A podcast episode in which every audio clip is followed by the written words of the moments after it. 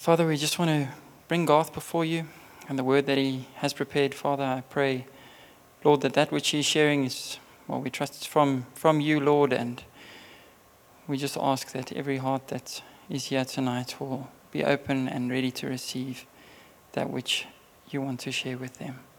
We thank you and we ask you to bless Garth in this time. Pray this in Jesus' name. Amen. Amen. Thanks, Conway. I appreciate it very much. Good evening, everybody. Very good to see you guys on this Sunday evening. Um, yeah, just a, a, privilege to be with you tonight. Uh, just off the bat, I want to commend the young adults, uh, the faithful, that have really um, embraced Jabez House and have continued that journey with Jabez House. I think it's uh, quite, it's probably about two years ago actually that I think someone, a few guys in your community started that. So thanks for adopting that specific ministry that we partner with. So yeah, House 12. They've they say they've got capacity for 12 kids, and I think they're there currently. Biological, adopted, fostered, everything in the mix, and they they're making it happen. So um, thanks for supporting them. Uh, it's my privilege this evening to be sharing with you regarding prophecy and us. Uh, I feel a little bit out of the out of my the water. Um, it's uh, not necessarily. Um, yeah, a topic that you get to share on often or anything like that. So, but really just trusting that the Lord will, will that we'll be able to hear His voice tonight collectively, um, and to know what that looks like um, for us as a community, but also um, what that looks like as we express our faith out in the world. Um, always think it's funny though that these announcements line up with me being here so often. I'm just like I could have done that in person. So it's always awkward watching yourself on a screen. There we go. So, yeah, so uh, firstly, just want to say thanks to Neil Bester. You may not be here, uh, probably not here, but I just want to say thank you to him, especially uh, for the research and for the, the sermon that he prepared this morning. I've used it quite extensively, so just want to give credit where credit is due, and then also just to Crocus Ministries for their input on um, just this topic of prophecy and us. Um, so, yeah last year, end of uh, yeah, end of 2018, I'm driving on the N1 North. I don't know if I don't know about you guys, but end of the year usually is quite quite an intense time of the year. There's always a lot going on. Uh, you know, you're trying to plan. You know, I don't know if you still make New Year's resolutions. I gave up on that as well. You know, but you you're just trying to make sure that you you you your life is meaningful. What you're doing is significant. Another year is coming to an end, and I'm I can't remember where exactly I was going, but I was really just wrestling with the Lord around the craziness of life. Um, you know, the, the scripture speaks, I think it's in, in Matthew 13, where Jesus speaks about the parable of the sower. And he says that there's soil, that there's seed that is sown that falls among the thorns. And it was quite recently that I realized that the seed grows up among the thorns, and that those thorns actually represent the worries, the cares, and even the pleasures of this world. And the, the biggest thing is we always, I always used to get stuck on the thing of where it chokes the word, you know, in our lives. But actually, what, what it says uh, in the scripture is that it says it chokes the word, making it unfruitful. I just thought, wow, man, that's like, I don't want to be unfruitful, you know? And as I was driving down the N1 and, and wrestling with the Lord, I really felt that, that the Holy Spirit spoke to me and just said, the surest thing that you can do in this life is to hear my voice and follow me. Um, and it just really centered me because the reality is that where the world is going is crazy. We've, you know, we, we currently, I think, at about 7.4, actually 7.8 billion people on the face of the planet. Um, according to records that we've got, we've never been there before, you know, and the, the population growth is just rising. We keep hearing about climate change, you know, whether you believe it's real or not, something's happening. Um, and, you know, out of the rise of artificial intelligence, it's just the, the world that, that we're going to be in in about 15, 20 years' time, not even talking about 50 years' time. 15, 20 years' time is going to be drastically different to anything that we've ever seen before. And that's not speaking for like my kids, or if you've got kids or your grandkids they're going to have to grow up in a world where, shucks, the Industrial Revolution style of education and all those things is not valid anymore. They've got to be ready for jobs that don't even, don't even exist yet. You know, when machines are doing the jobs that normal people were doing, shucks, you know. So the world is, uh, you know, that's not even talking about the ethics of, you know, putting implants in your body and becoming like half human, half, half cyborg, and all these kind of things. You know, it's like we're going into, into realms and waters that we've never really been in before. And the things that you see in sci fi films and all that kind of stuff, there's, you know, those guys are, are looking to the future that is actually not so distant anymore. And um, I'm just thinking of this thing of prophecy and us, the church being God's vehicle on this planet that He wants to use to actually bring His kingdom here on earth. In the pre service prayer, I had this very interesting image of um, human beings um, as a tree, with our roots being anchored deeply in the earth, but actually drawing nourishment and uh, actually being sustained by heaven and actually drawing heaven down into earth. I just thought that was such a such an interesting thing because we can we can very likely just be standing there looking like Jesus, when are you going to come back? You know, that can be your only hope. Like, yes, I just Jesus, I hope you come back in the next five minutes because I don't really want to deal with this, you know, this human trafficking and you know. And the reality is that injustice anyway, uh, injustice anyway is injustice everywhere. You know, and there's so much on earth that we don't want to deal with, and we're just looking and we say, Jesus, please just come back in the next 10 minutes. But the reality is that I believe his mandate is that he wants us to bring heaven here on earth. I'm really trying to trying to wrestle and saying, Lord, just teach me how to pray. Like teach me how to really, really pray. And I just you always refer to the Lord's Prayer, and he first starts, he says, when you pray, you just say, Father, hallowed be your name, your kingdom come, your will be done on earth as it is in heaven. And it's like we can't have this escapism mentality of just wanting to escape out of out of the world, you know. Um, so I really trust that, that um, what I'm able to put forward to you tonight will just help you find that, that, that solid ground, that, that um, the foundation of Jesus that you can really just sink your roots deep into and then just draw nourishment from where you actually come from. You know, we're in this world, but not of it. Uh, you may have a South African citizenship or British citizenship or whatever, but when you accepted Christ, your citizenship changed. You became a dual citizen. But essentially, we're here as ambassadors from another kingdom, coming to show what heaven actually looks like here on earth. And, and that's kind of the tension of being a Christian. That's the tension of being a follower of Christ. Um, and so it's important to have me and Jesus. You know, it's, it's important to have a personal relationship with Jesus, but that's not the only point. It's important for us to have a relationship with Jesus as well. This is not necessarily a local body, this is part of the body of Christ. You understand what I'm saying? It's like we got to have this perspective of wow, there's other churches in the city, there's other churches in this nation. We are not the church, we are just part of the church. And so we really need to have this understanding of an us, us, the followers of Christ, us, the ambassadors of Christ, us who have been birthed again for a second time that are in this world but not of it anymore. But we still, yeah, we can't be looking up and saying, Jesus, just come back in the next 10 minutes because I can't deal. He's actually, we know that. We know deep down inside that He's actually, He's, he's placed us here because He's got a purpose and an intention that He wants to fulfill in us and through us. And so I'm just thinking, what will the next 50 years entail? You know? And what kind of church are we going to be today that we will be able to, to align ourselves with what the Lord sees in the time ahead? Or are we just going to do me and Jesus in my foxhole, you know? Like just, I run to school and I come back and I go to work and I come back and I, you know, it's just this me and Jesus. And, but there, there's a lot more to it than that. And the great thing in an us is that you're not on your own. So when you're weak, someone else is strong. We carry each other's burdens. We encourage one another. We come together and we gather like this, not just because life, our personal lives are tough, but it's so that we can draw strength and courage, that we can be comforted as well, so that when we scatter again, that we'll be able to go and be the salt, the light, and the yeast in our, in our communities, in our neighborhoods. And we'll, we'll get into that a bit. So just want to do, just put some key concepts down um, just before we dig into it. And um, the first one is just that when we prophesy, we speak for God or on behalf of God.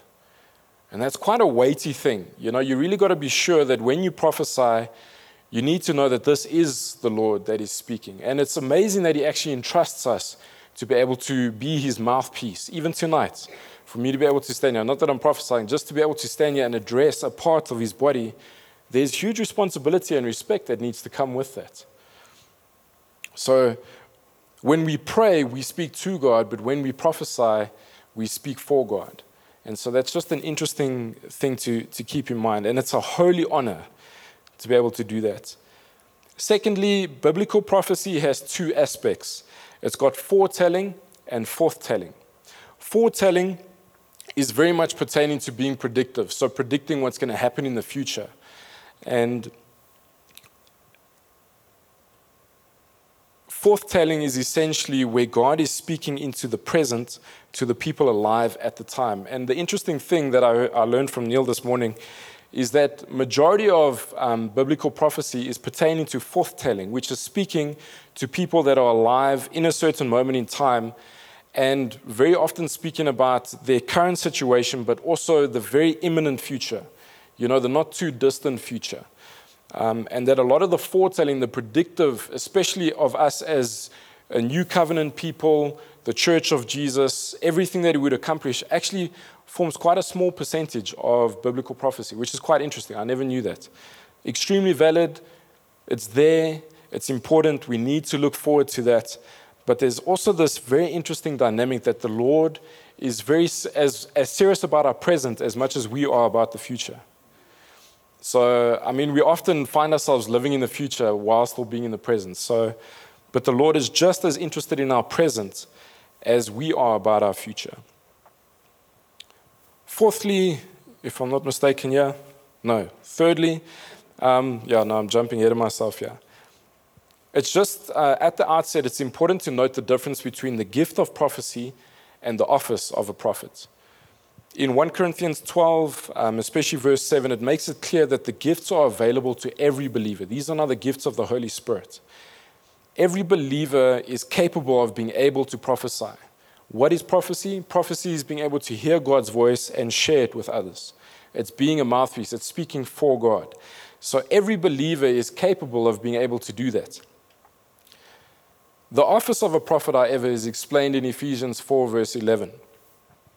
I actually always end up writing 4 verse 12 at the prison. They ask, why am I here? And I say 4 verse 12, Ephesians 4 verse 12. I don't know if anybody ever reads it, but it's essentially about equipping the saints for the work of ministry. But Ephesians 4:11 speaks about the specific office that is held by a prophet among the, the, the uh, teacher, the pastor, the evangelist, and the, and the apostle.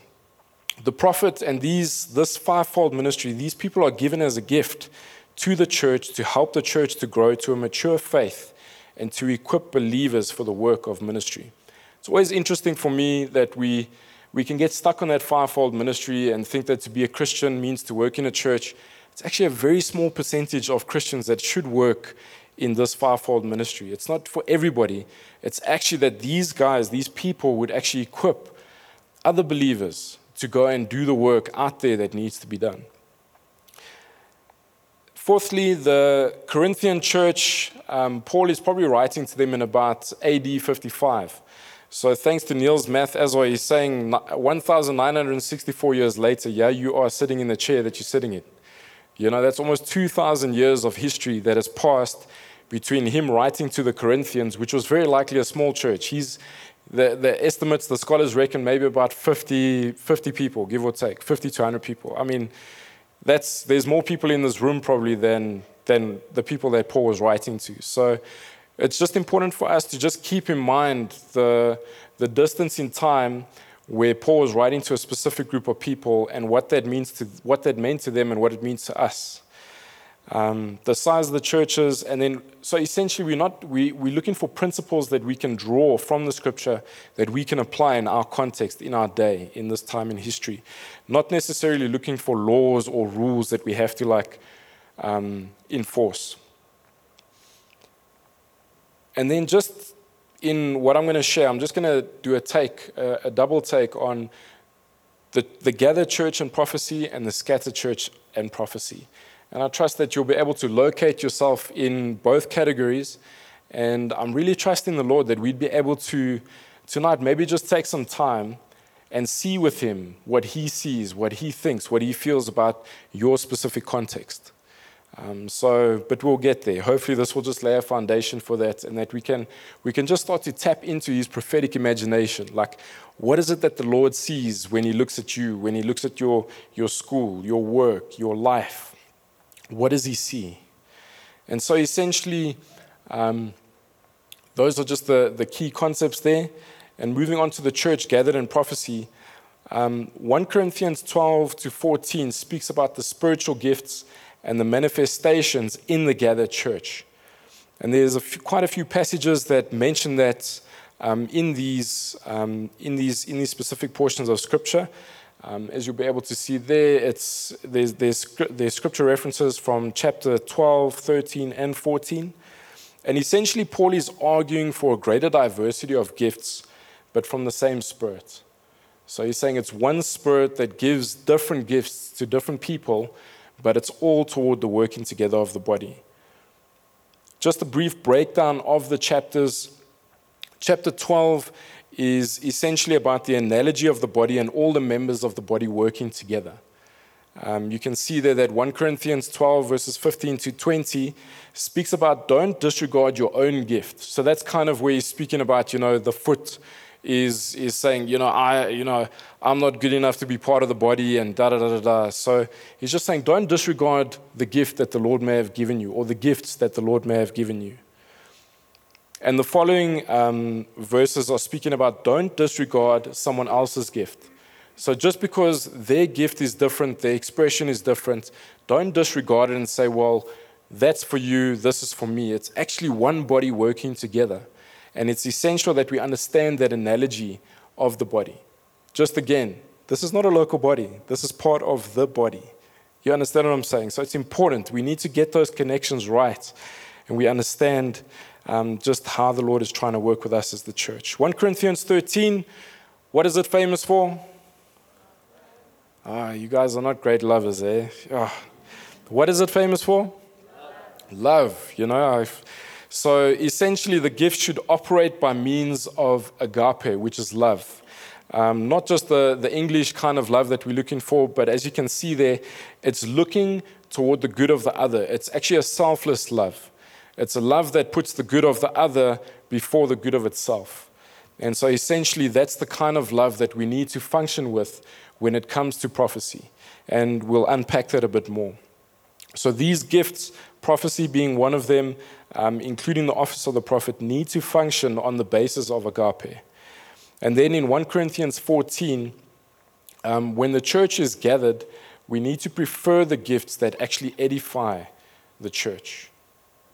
So, and we're going to just unpack that a little bit as we, as we go on. Just wanted to read, um, there's two main portions of scripture that I want to read with you guys tonight. Um, and the first is going to be 1 Corinthians 14, verses 1 to 5, including verse 12 and verse 26. Um, I'm not, uh, just because of time and also because of just the density of trying to cover this, we're just isolating some specific verses, not trying to avoid any other verses or anything like that. Um, but 1 Corinthians 14, verses 1 to 5, 12, and 26 goes as follows. And it just says, Follow the way of love and eagerly desire gifts of the Spirit, especially prophecy. For anyone who speaks in a tongue does not speak to people, but to God. Indeed, no one understands them. They utter mysteries by the Spirit. But the one who prophesies speaks to people for their strengthening, encouraging, and comfort. Those are three important things to keep in mind when, when it comes to prophecy is that essentially prophecy is there for the strengthening, encouraging, and comfort of the followers of Christ. Okay? Anyone who speaks in a tongue edifies themselves, but the one who prophesies edifies the church. Edify just means to build up. I would like every one of you to speak in tongues, but even more to prophesy. The one who prophesies is greater than the one who speaks in tongues, unless someone interprets so that the church may be edified. Again, we gotta we gotta just I'll unpack some of that stuff with you guys because otherwise you can do the thing of, well, that's okay, but this is actually where we need to be. So we just need to keep those tensions um, in balance with one another. Verse 12 says, So it is with you. Since you are eager for gifts of the Spirit, try to excel in those that build up the church. Again, agape, it's selfless. It's not about me. Um, it's actually about Jesus. This is your church. How do you want to use me? How does it's not so much, Lord, what is your will for my life, but Lord, how does my life form part of your will? It's just it's just that switch. Verse 26 says, What then shall we say, brothers and sisters? When you come together, each of you has a hymn or a word of instruction, a revelation, a tongue, or an interpretation. Everything must be done so that the church may be built up. So that's, that's that specific portion of Scripture. And just in terms of some principles for us to practice, specifically in regards to the gathering of the church and prophecy. Um, the first one is when the church gathers, gifts that build up the church should be given preference. Paul makes it pretty clear here, but I just want to unpack what that looks like. In 1 Corinthians 12, verse 7, Paul writes and he says, Now to each one the manifestation of the Spirit is given for the common good. Again, it's just saying, whatever can edify the church, let's give preference to that. Whatever's going to edify the individual, hey, you've got your prayer closet, you know, go and do your thing, or, you know, don't necessarily look for stage time or come to the ministry mic with that. It's important that we give preference to the things that are actually going to build up the church when the church is all together. I don't know if any of you have ever heard the ministry mic, yeah, or in the main service or anywhere else, where someone gets up and they actually share a personal word, something that the Lord spoke to them, but they, they kind of missed it. And it, when it went through the process, it actually it wasn't necessarily meant for the entire congregation. It was actually meant for that individual. But they felt so they felt it so strongly. They thought this must be for everybody. So it's important for us to discern the difference between what is for the individual and also what is there to edify the church when they gather. So if you look at verse 3, which is the one speaking about the one who prophesies, speaks to people for their strengthening, and that it says, um, it's important to know that it's that prophecy is for, is for the strengthening, encouraging, and comfort of the believers. What is important as well is uh, the matter of intelligibility, which just means to be understood. 1 Corinthians 14, verse 19 says that, But in the church I would rather speak five intelligible words to instruct others than 10,000 words in a tongue. And so essentially, Paul's writing is just saying, man, if I just had five words, forget about the 10,000 words in a tongue that not anyone's going to understand without an interpretation. Just give me five words so that I can build up the church. So he's just, he's just saying when we gather, that is the emphasis. There's also the, um, the thing of um, prophecy being greater. Um, you may think, yes, now I really need to, tongues is actually not so important, but I actually really need to focus on prophecy. That's not, that's not what Paul is saying. He's just saying when we gather together, let prophecy have preference. That's why the one who prophesies in the gathering, that's why prophecy is greater than tongues. So just to get that perspective right, with in terms of the preference and the weight um, when we gather together and when we scatter again. So just continuing from there, um, just to make it clear that the first principle is when the church gathers, gifts that build up the church should be given preference. And then just moving to the second portion of scripture for tonight, which is 1 Corinthians 14, verses 29 to 33, and then verses 39 to 40. It reads as follows Two or three prophets should speak, and the others should weigh carefully what is said. And if a revelation comes to someone who is sitting down, the first speaker should stop. For you, for you can all prophesy in turn so that everyone may be instructed and encouraged. The spirits of prophets are subject to the control of prophets. For God is not a God of disorder, but of peace, as in all the congregations of the Lord's people. Therefore, my brothers and sisters, be eager to prophesy, and do not forbid speaking in tongues, but everything should be done in a fitting and an orderly way. So, if you're reading between the lines, you can imagine a scenario where the Corinthians are coming together, They're emphasizing speaking in tongues because they think it's pretty cool. And so they're coming together.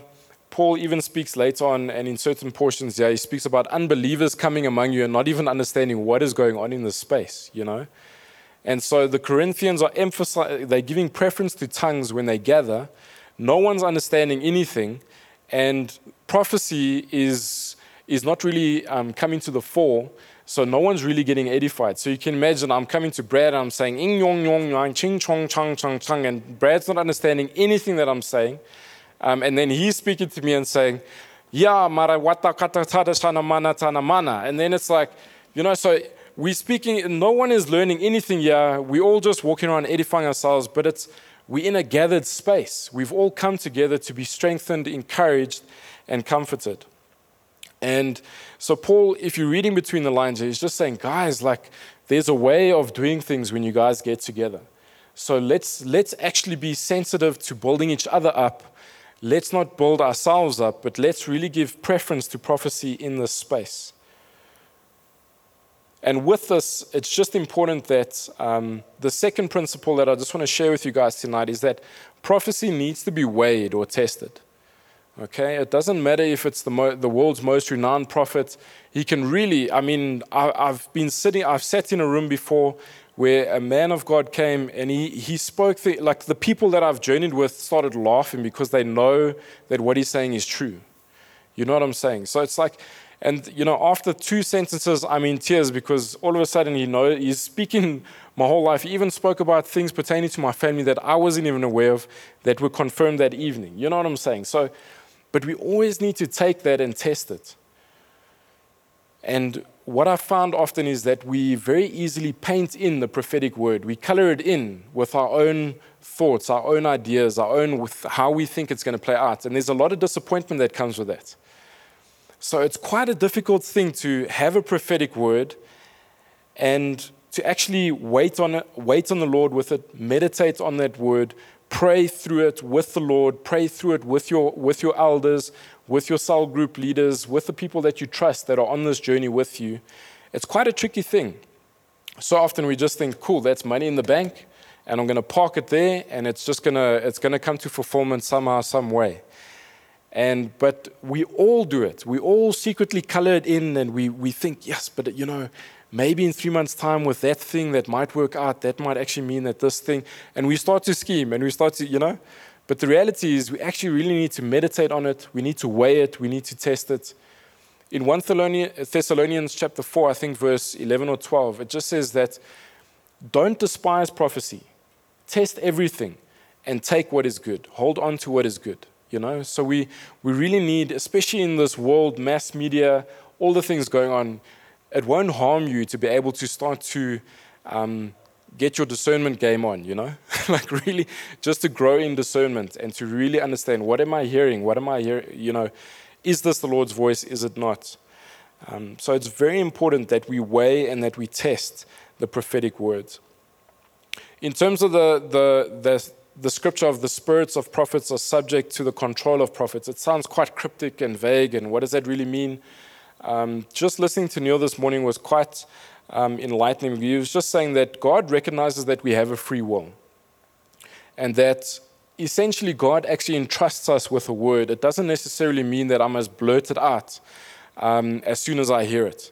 So, because He wants to co labor with us, He wants to partner with us, He entrusts His word to us, we also have to journey with Him to know when must I release this word? How must I release this word? What does that look like? So we can't just run off over the horizon saying, Thus saith the Lord, and whatever. It may be the wrong time, you know? Um, I don't know about you, but you know, sometimes people really mean well and they say certain things, but the timing may be off. You know, I've, I've had a prophetic word from a very renowned prophet um, in like 2012. And no, this is actually, sorry, it's like more like 2010 or something like that. Five years later, give or take, I'm sitting and I'm listening to prophetic words and this, and there's a portion there that only made sense to me like five years later. That actually was exactly what I needed in that moment in my life. You know what I'm saying? That's obviously the personal prophecy side of things, but the thing is, timing is so crucial and how is also so crucial. So that's, that's essentially what Paul's saying is that the spirit of prophets are subject to the control of prophets. And there's an element of self control, which, by the way, is a fruit of the spirit. There's an element of self control in terms of receiving the word of the Lord for others and really um, being entrusted with that, taking the responsibility and sharing it. I mean, um, Jeremiah says it burnt in his body, it burnt in his bones like a fire. You know, he said, if I keep my mouth closed, it's going to consume me, you know. but he still had to exercise that self control in understanding, Lord, how do you want me to share this word? Principle number three is that when the church gathers, we need God's order and peace so that the church may be built up. This is that scripture where it says, For God is not a God of disorder, but of peace. And what is so interesting actually is that Paul is not comparing order and or disorder and order. He's comparing disorder and peace. So he's just saying those are the things that he's putting at, he's juxtaposing them, he's putting them at opposite ends. He's, he's just saying that, but everything should be done in a fitting and an orderly way. And this morning, what Neil, what Neil did is he showed a, a picture of a man made um, or man planted forest. So, a really beautiful picture. It wasn't your regular plantations, um, but every, all the trees were in neat rows. They had spaces between them. There was grass growing in between. There was a bit of an ecosystem going. And it looks lovely, you know? And for some people, you may think that that's what order looks like. And then what he did this morning is he just he flips the picture and all of a sudden there's an indigenous forest. It's beautiful, but there's all different kinds of trees, not just one tree. Um, there's a whole ecosystem going as well, but you can't see down this row what, what lies down the end. It's really, it's, it's this like Amazon forest kind of a vibe. And that's also a form of God's order. He put that in place, it works, it does great. And if you mess with that ecosystem, actually, you start to actually mess with that order that is in place there.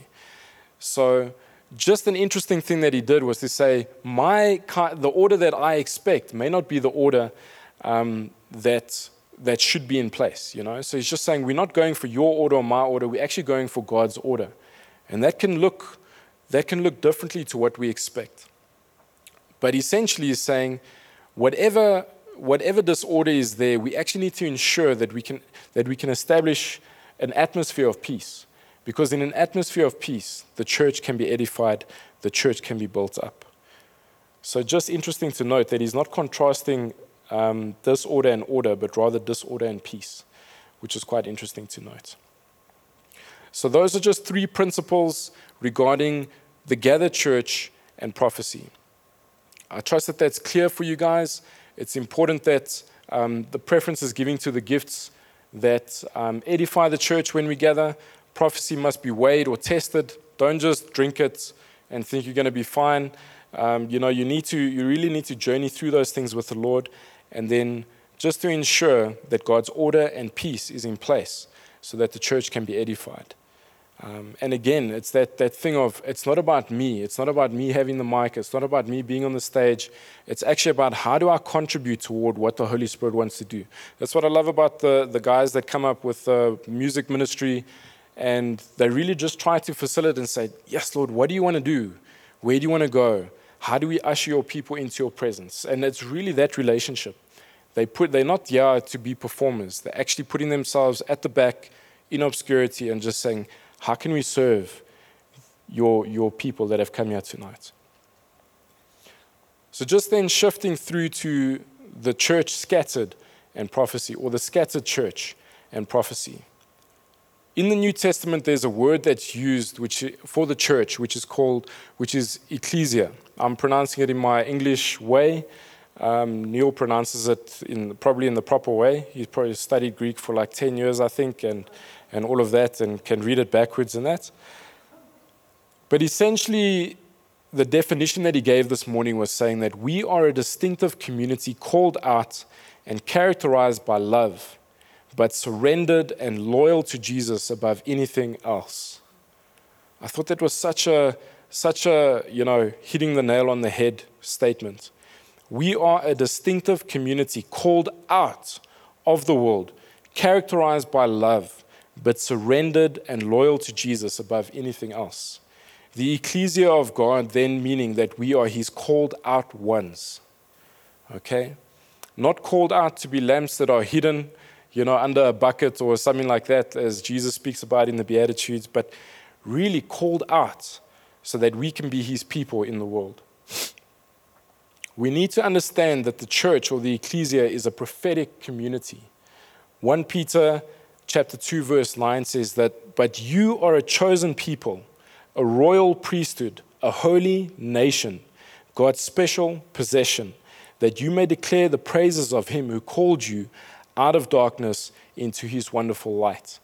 And so God calls us out of the world to become his people, to become this special possession, this royal priesthood, this chosen people, this holy nation. And essentially, it's about living to declare God's word, to speak for God in the world around us. And then sometimes that speaking is a verbal, you know, a verbal communication. But at other times, and actually the majority of the time, it is expressed through how we live differently to those around us. You know, you're at work, people are cussing or they're gossiping around the coffee stand, or, you know, there's just a situation that erupts, and people can't understand why you respond with forgiveness. Not like a doormat or like a dog with a tail between its legs, but they really don't, when they put their heads down on their pillows at night, they're like, why did that person respond that way? You know? Or when, when, um, when I spoke up and embarrassed them in that meeting, they didn't attack me directly. Are we okay, guys? Are we fine? Okay, all right.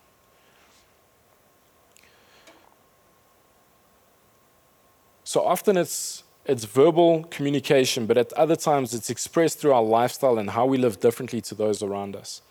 This is not us being His chosen ones, His ecclesia, His only plan, not plan A or plan B, but His only plan on the face of this planet.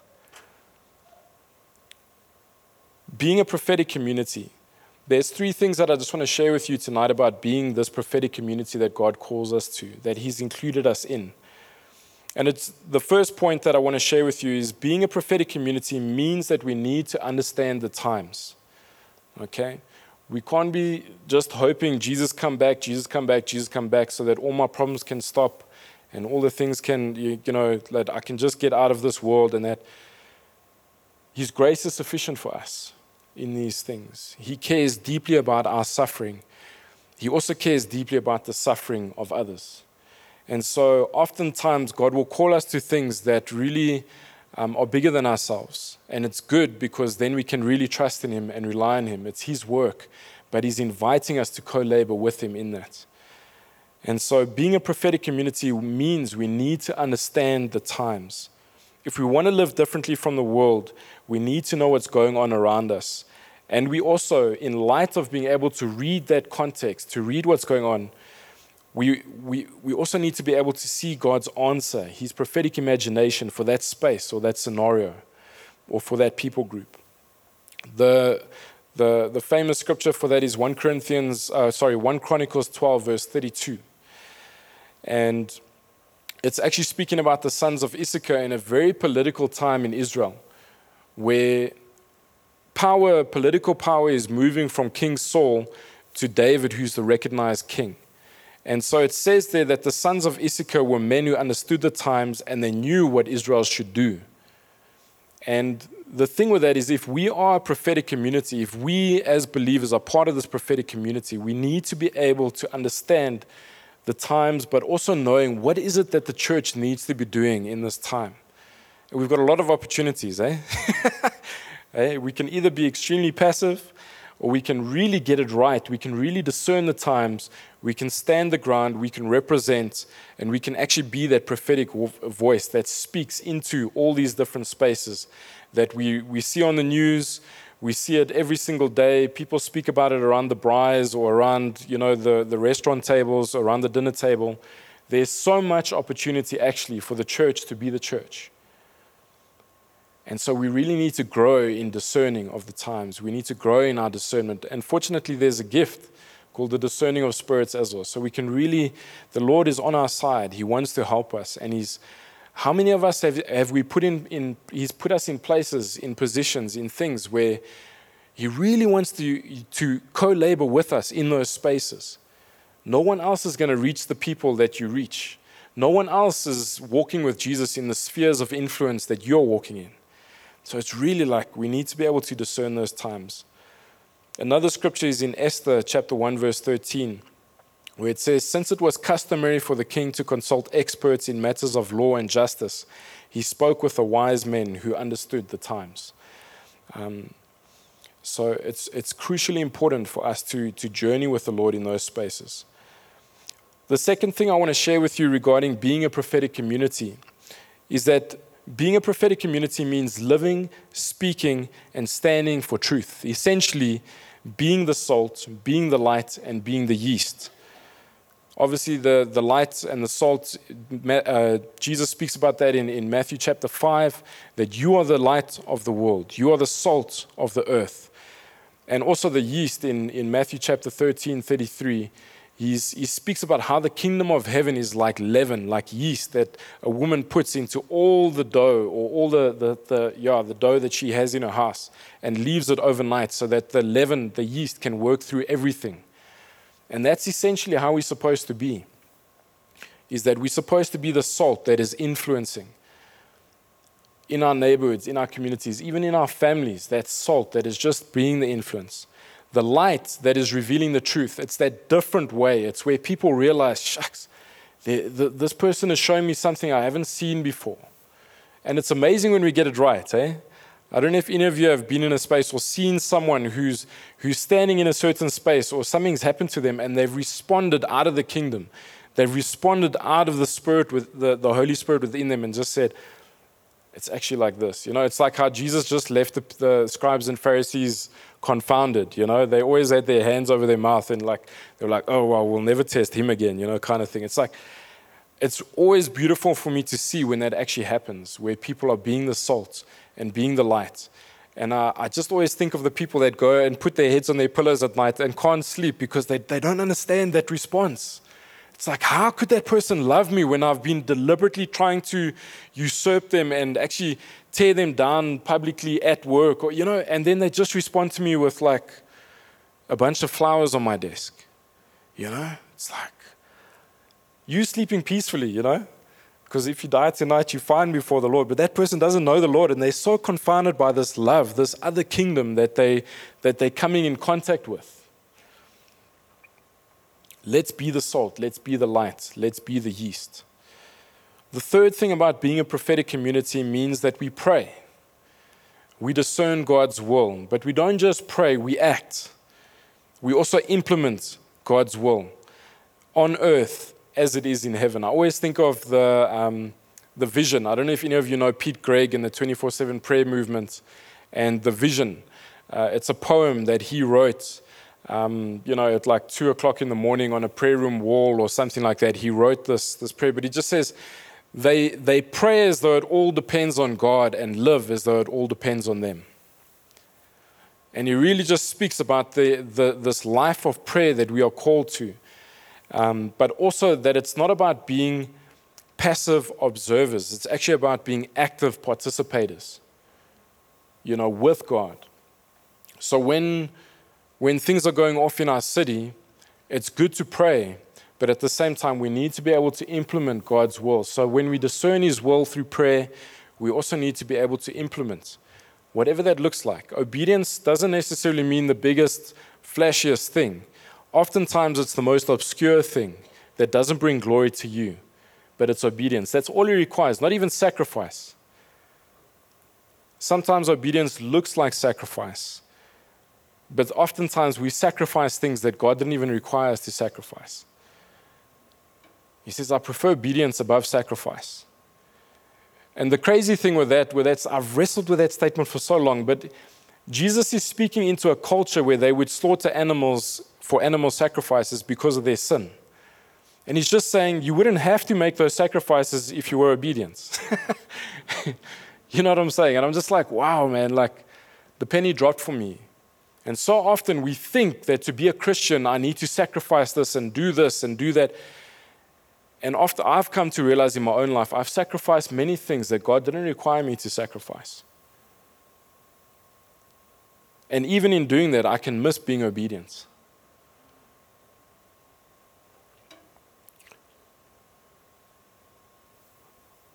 So it's about being active participators, not just passive observers. You and I are here to carry God's prophetic imagination for our neighborhoods, our families, our city, our country. And when I'm speaking about prophetic imagination, I'm speaking about what does God see? He's invited us. He says, My thoughts are higher than your thoughts. My ways are like by far, you know, radically, completely different to your ways.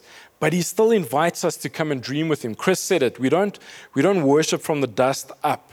We actually seated with Christ in heavenly places. So when we pray, we're not praying like, oh Lord Jesus, you know, just I wish that you would just heal my, my you know, so and so. And I just, you know, but he's actually saying, why don't you come and take up your position and actually pray from my bosom, leaning back in my bosom, and actually pray into these situations as I lead you.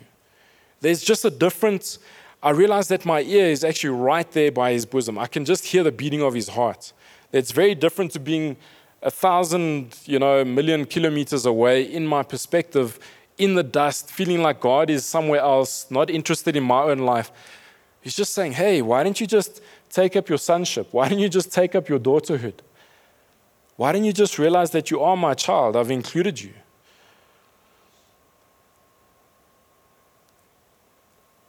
What is the world going to look like in 20 years' time? Where are you going to be at in 20 years' time? Not even 50 years' time. I'm thinking about my kids. I really, I, my wife and I prayed hard about it, and he gave us twins as well. I was like, yo. But we prayed really hard, and it's just like, Lord, there's already kids that are that are alive today that they've been abandoned, they've been cast out. We've got awesome people like the Alexander family that takes children in like that. I'm just like, Lord, now we're thinking about bringing more kids into the world, and there's kids that are already here, you know. And we really prayed and wrestled through this. And then the Lord said to me, just said, What if I want a holy generation in the time to come? What if I want beacons of light in the darkness that is going to be present in 20, 30 years' time? I just thought, shucks, what does that mean for my children? I don't know. But that's what obedience looks like, you know? It's like, shucks, okay. I mean, I love my kids to bits, but I don't know what's going to happen to them 20, 30 years from now. I don't even know what's going to happen to them tomorrow. It's scary, hey, Chris? As a parent, you're just like, man, this is my little guy. You know, I've got a little guy and a little girl. You just think, you know, this human trafficking stuff and all these things, and you, you know. But what is the Lord saying? Not only to you as a believer who sits in that chair, but to us how willing are you to say it's not about me, but it's about Jesus? It's about what he wants to accomplish. It's not about my comforts. It's not about my consumer mentality. It's not about me getting up in the levels from lower income to middle income and to upper income. That's not, you know, what are the molds that society is trying to conform us to? And he's just saying, I want you to be conformed to my image. his way is not the way of the world. He says, You want to go up, you got to serve the least. You know, and he's, he, that Jesus constantly does that. The people are constantly confounded by the way the kingdom operates.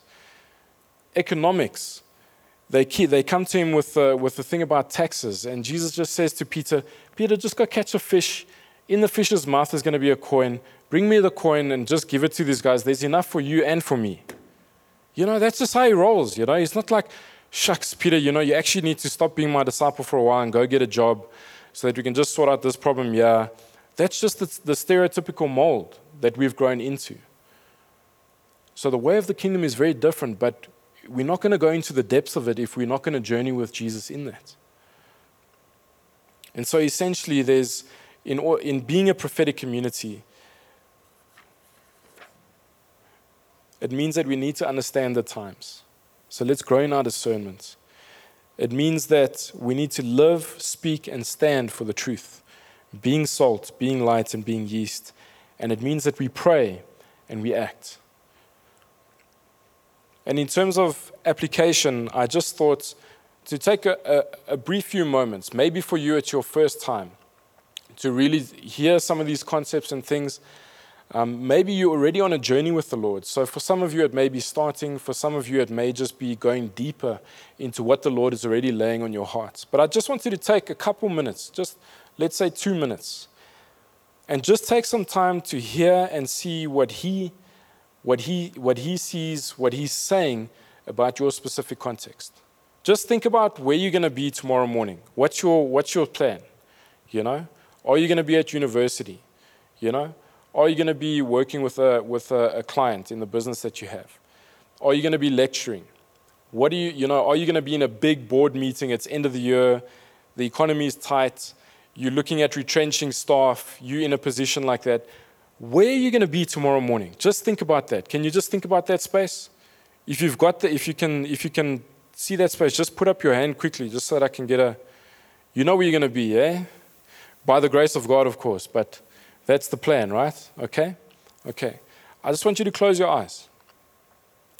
We close our eyes so that we don't get distracted, but don't get distracted with your thoughts.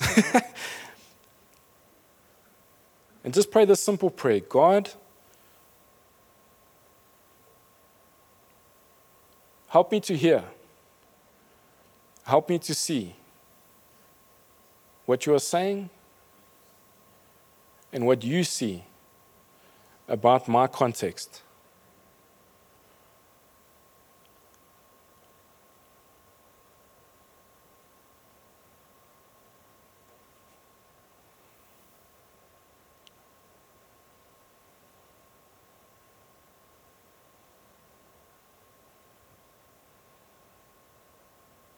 Just think of your job. Think of that boardroom that you may be in. Think of that lecture hall. Think of the exam. I don't know. Maybe it's a family situation. I don't know. But just briefly press into Him and say, Lord, what do you see? What do you say?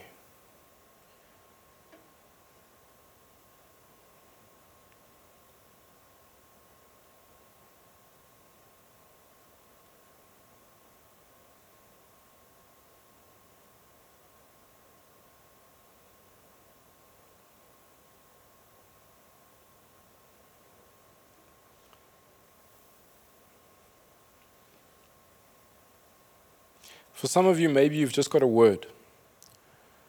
For some of you, maybe the Lord has shown you a scenario playing out. Maybe He's put a choice in front of you. I don't know. But if, you've, if you believe you received something from the Lord, I want to ask you just to stand up. And with that, it's, it's just to say, Lord, I'm taking you serious on this. And then we're just going to start to pray that into action. Is that okay? So it's just moving from prayer into action. That's all I'm trying to trying to activate with you guys tonight. If you feel like you've got something from the Lord, just stand up and then we'll just pray, pray into that. And even if you don't have anything, that desire in your heart just to say, Lord, I, I really, this thing is bugging me, or I, I, I've got a sense of what you're trying to do, but it's not clear for me. Feel free, stand up. And we just engage with Him.